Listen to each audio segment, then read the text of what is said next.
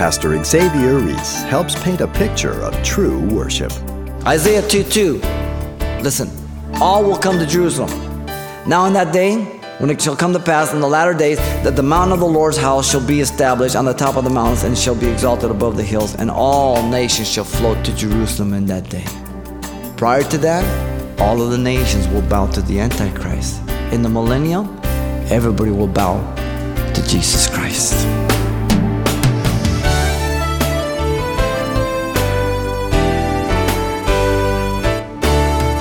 Welcome to Simple Truths, the daily half hour study of God's Word with Xavier Ries, Senior Pastor of Calvary Chapel of Pasadena, California. Can you imagine a big church service free from man's influence and worshiping God in perfection? Well, that's what's described for us in the book of Revelation. Today, Pastor Xavier takes us to church as the Lord intended it to be, in this message titled The Worship in the Millennium. Let's listen. Merrill Unger declares the following quote Ezekiel's temple is a literal uh, future sanctuary to be constructed in Palestine as outlined during the millennium. Uh, there's, there's no other interpretation to it. Though there are, if you're going to be true to the text, this is the only one.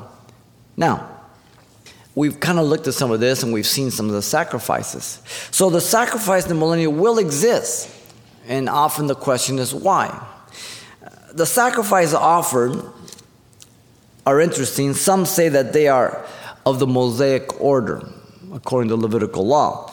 But they are not exactly as the Mosaic order if you compare them. Though there are some similarities, there are also differences. Some of the similarities is that there is a worship center of the altar where the blood is sprinkled in chapter 43, verse 13 through 18. Because the principle of forgiveness is always a token of blood way back from the beginning of Genesis blood. There is burnt offerings, sin offerings, trespass offerings in Ezekiel 40 39. Now, burnt offerings, you know, were for dedication and consecration. Sin offerings when you miss the mark. Trespass offerings when you willfully disobey. So there's, there's a distinction between them.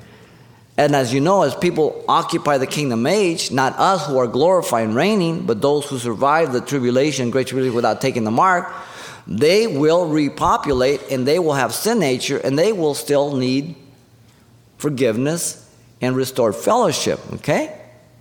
Not the church. There is a Levitical order, but the only ones mentioned are the sons of Zadok in Ezekiel 43 19 and 25 through 27. So the priests are still mentioned here. There are meal offerings as part of the ritual, cleansing of the altar. All of this is involved. New moons, Sabbath days, similarities. There will be morning sacrifices in 4613.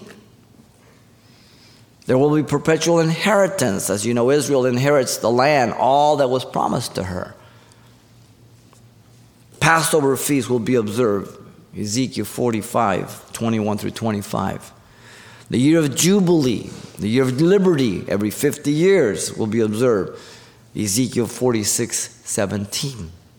The manner of the priest's life, the dress, the substance, the order are given to us in great detail.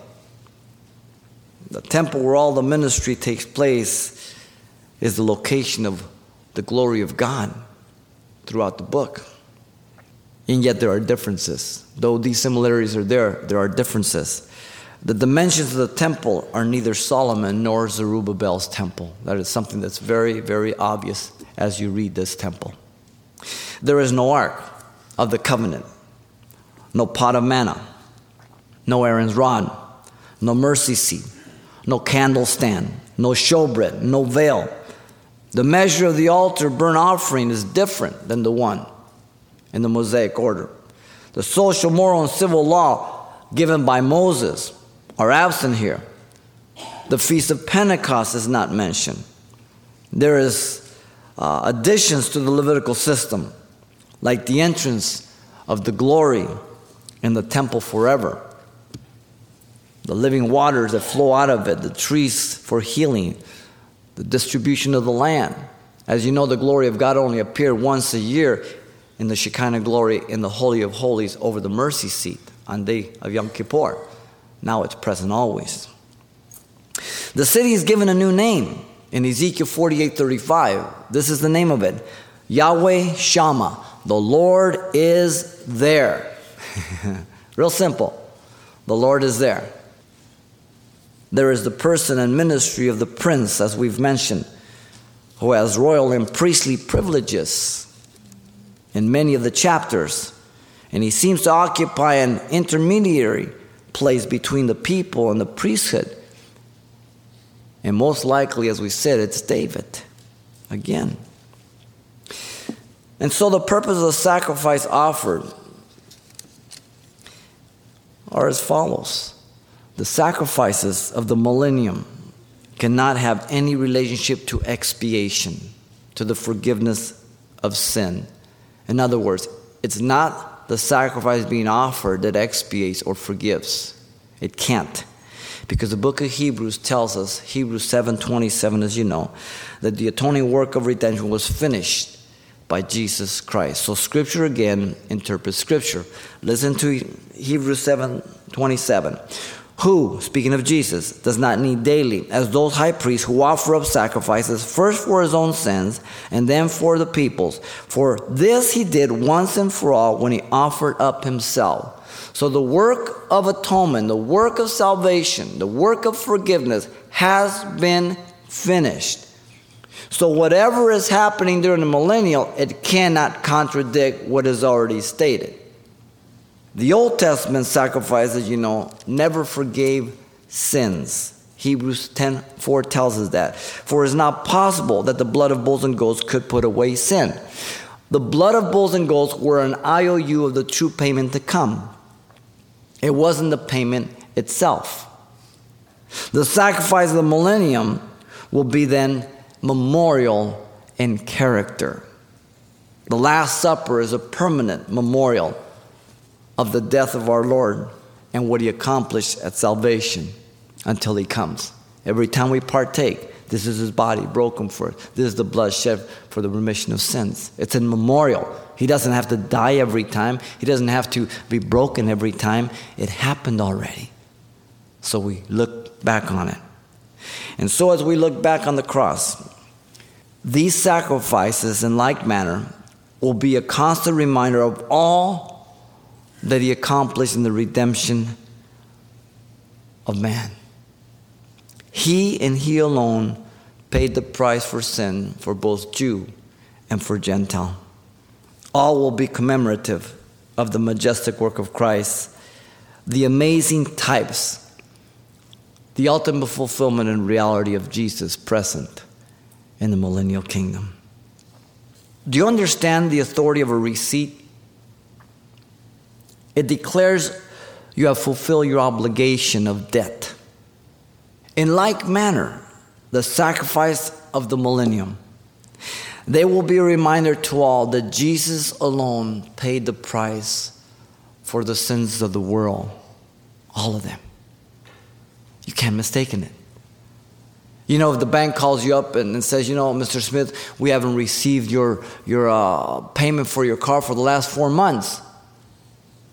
And you call them up and say, hey, listen, I've got the pink slip. It's paid for. you don't freak out about it. You have the pink slip. They can write all the letters they want. They can take you to court. And you walk in and say, Here it is, Judge. I'm debt free. The words of John the Baptist to his disciples were very prophetic in their nature in John 129 behold the lamb of God which takes away the sins of the world. Every one of them understood what that meant because they were schooled as Jews in the Levitical order of prophetic types of the Messiah to come. The words of Jesus to Philip are just as clear in John 14 6 I am the way the truth and the life and no man comes to the Father but by me very, very clear. There's no room for interpretation. The words of Jesus from the cross confirm everything spoken about him. In John 19 30, he says, So when Jesus had received the sour wine, he says, It is finished. And bowing his head, he gave up the spirit. It is finished regarding what? The work of salvation, the work of atonement. It's done. What should we say about John the Beloved? As he is so consistent with the testimony of both the Old and New Testament, the book of Revelation that we've been studying for the past months. In chapter 5 of Revelation, the Lamb of God is the focus of the heavenly scene. In the midst of the throne, everyone is beholding him. Only him alone. In chapter 4, the Father is worshiped as creator. In chapter 5, the Lamb of God is worshiped as the one who is worthy to loosen the seals of the scroll. And he is the one worthy to be praised. The four living creatures and all the elders have their eyes on him. John can't take his eyes off of him. In verse 6, 8, 12, and 13, he keeps looking at him. In fact, the use of the title, the Lamb of God, is most interesting to the scriptures. It's only found two times in the Old Testament in Isaiah 53 7 and Jeremiah 11 19. Two times in the Gospels, John 1 29 and 1 36 two times in the book of Acts, Acts 8:32. Once in the epistles, 1 Peter 1:19. Yet it is found 28 times in the book of Revelation in the diminutive little lamb. It's him. He's still the one. like that song says, he's still the one. He's the one worthy to be worshiped. Him and Him alone. And so, this is the meaning of the sacrifices of the millennium. They point to Him and Him alone. Now, thirdly, is the covenant of the millennium. The millennial age will be a different place, as you know, as far as uh, the earth is concerned. The Lord will change the topography of the land. Zechariah 14:4 says this, and in that day his feet will stand on the Mount of Olives, which faces Jerusalem on the east, and the Mount of Olives shall be split in two from east to west, making a very large valley. Half of the mountain shall move towards the north, and half towards the south. It's interesting, years back, could be 10, even 20 years now, uh, one of the uh, big hotel chains wanted to put a hotel up in Mount of Olives, and they did some geological uh, studies, and they found there was a fault there, so they couldn't do it. How interesting. The Bible says it's going to split in two. But even if there wasn't a fault, is that going to be a problem for God to split a mountain? I doubt it. Isaiah 2 2. All will come to Jerusalem. Now, in that day, when it comes, shall come to pass in the latter days that the mountain of the Lord's house shall be established on the top of the mountains and shall be exalted above the hills, and all nations shall flow to it. Every nation, all the nations will flow to Jerusalem in that day. Prior to that, all of the nations will bow to the Antichrist. In the millennium, everybody will bow to Jesus Christ.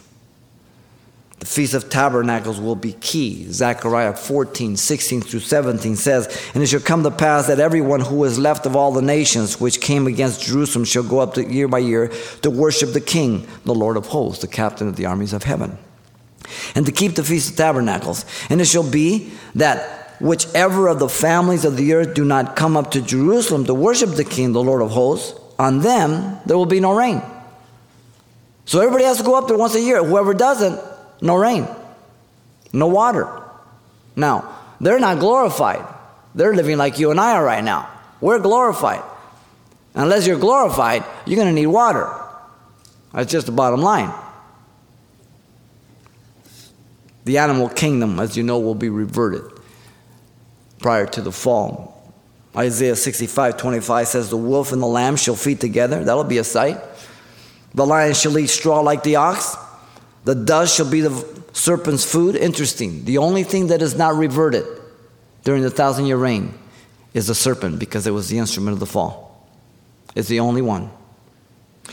They shall not hurt nor destroy in all my holy mountain, says the Lord. And so the millennial age will be the fulfillment of the new covenant to Israel. Listen, according to the prophets it has not yet been fulfilled.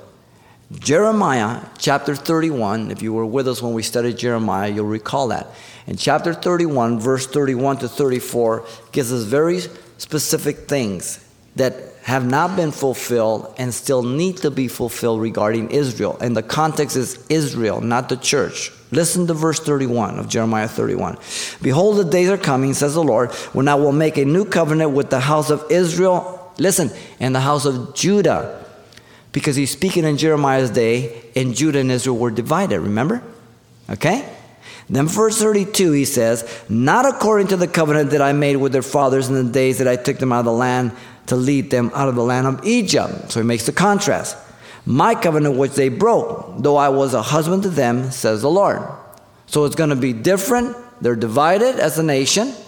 It's not like the past. And then verse 33 says, But this is the covenant that I will make with the house of Israel. Now he makes her as one. Now he makes Judah and Israel as a one nation.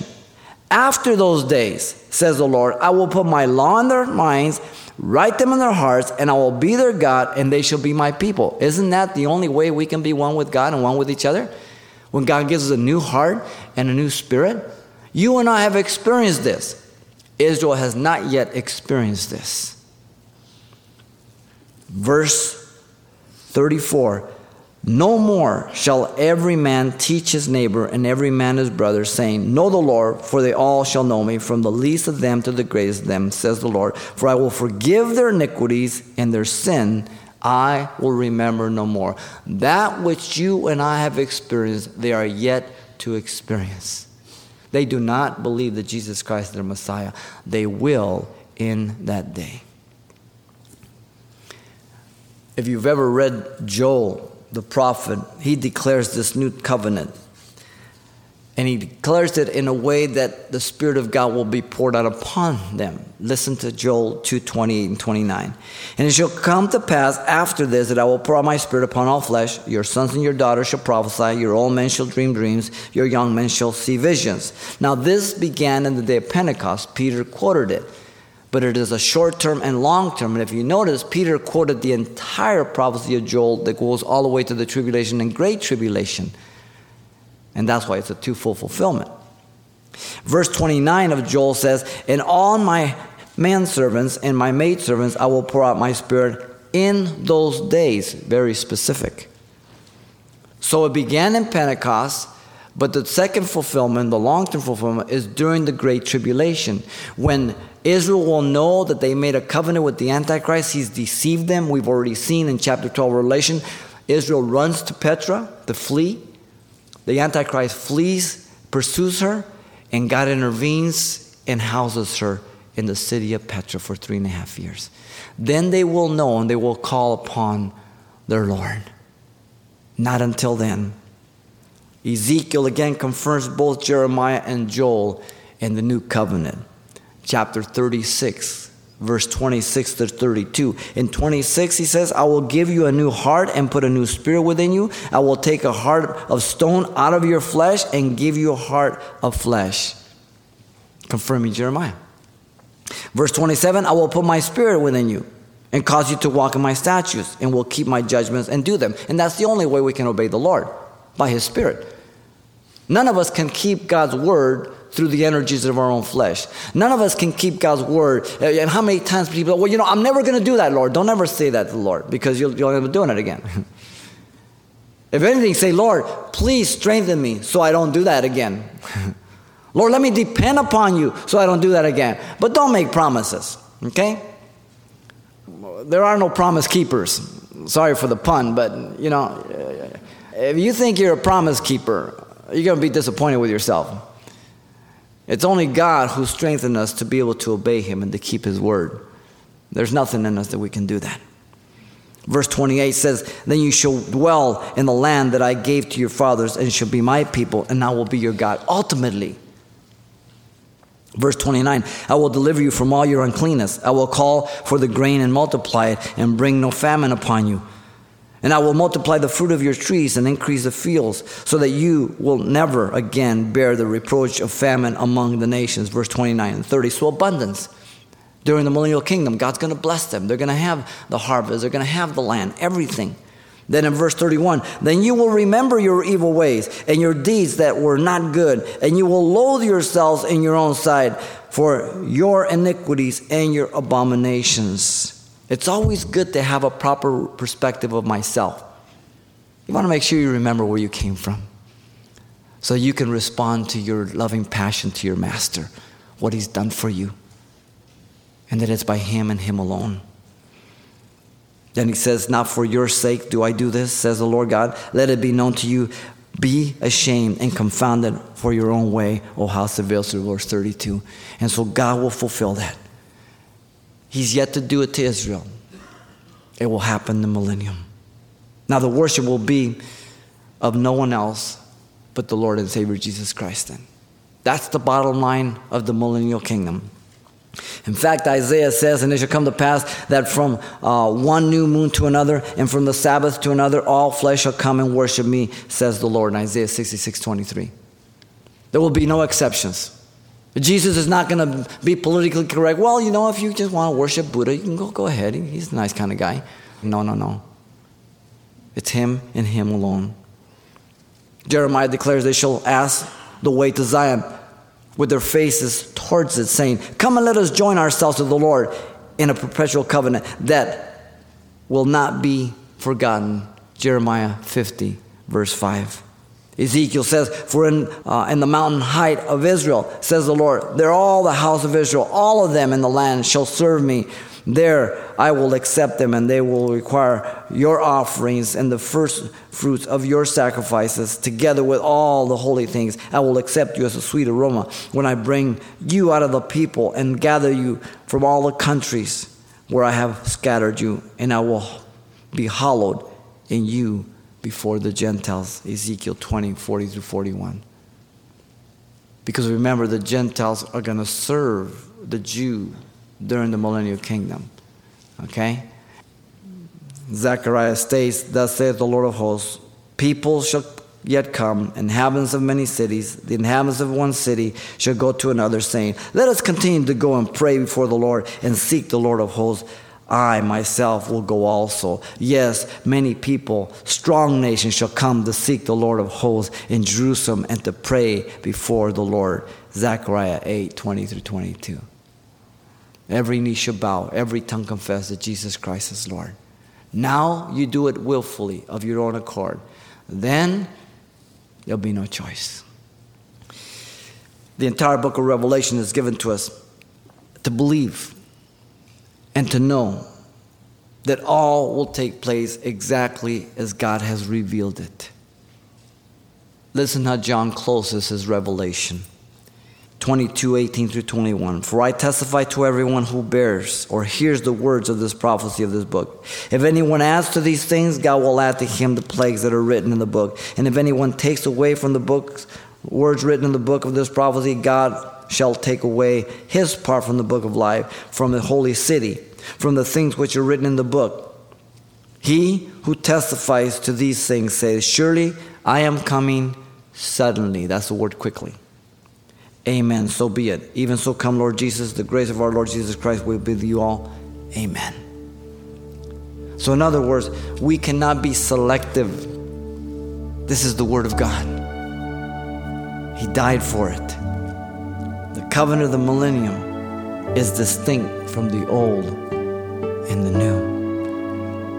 And so, here you have what the Bible teaches about the worship during the millennium. As we have looked at the temple of the millennium, the sacrifice of the millennium, and the covenant of the millennium. Now you can tell people what's going to happen in the millennium. You've had a lot of information. And so may God give us wisdom to read, study, and believe what He has said. Pastor Xavier Ries helps us get a better picture of the things still to come. Now, you can request a copy of today's study called The Worship in the Millennium. You can request a copy for only $4 on CD. This message also contains what we heard the last time we were together. Now, the title to ask for once again is The Worship in the Millennium, or simply mention today's date when you write Simple Truths, 2200 East Colorado Boulevard, Pasadena, California, 91107. Or to make your request by phone, call 800 926 1485. Again, that's 800 926 1485. Or the address once again is Simple Truths, 2200 East Colorado Boulevard, Pasadena, California, 91107. And it's important that you include the call letters of this station when you contact us. One day, Satan's dominion will be crushed once and for all. Find out more when you tune into the next edition of Simple Truths with Pastor Xavier Ries.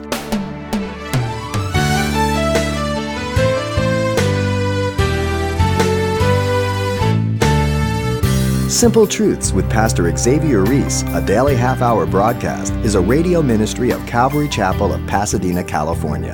www.calvarychapelpasadena.com.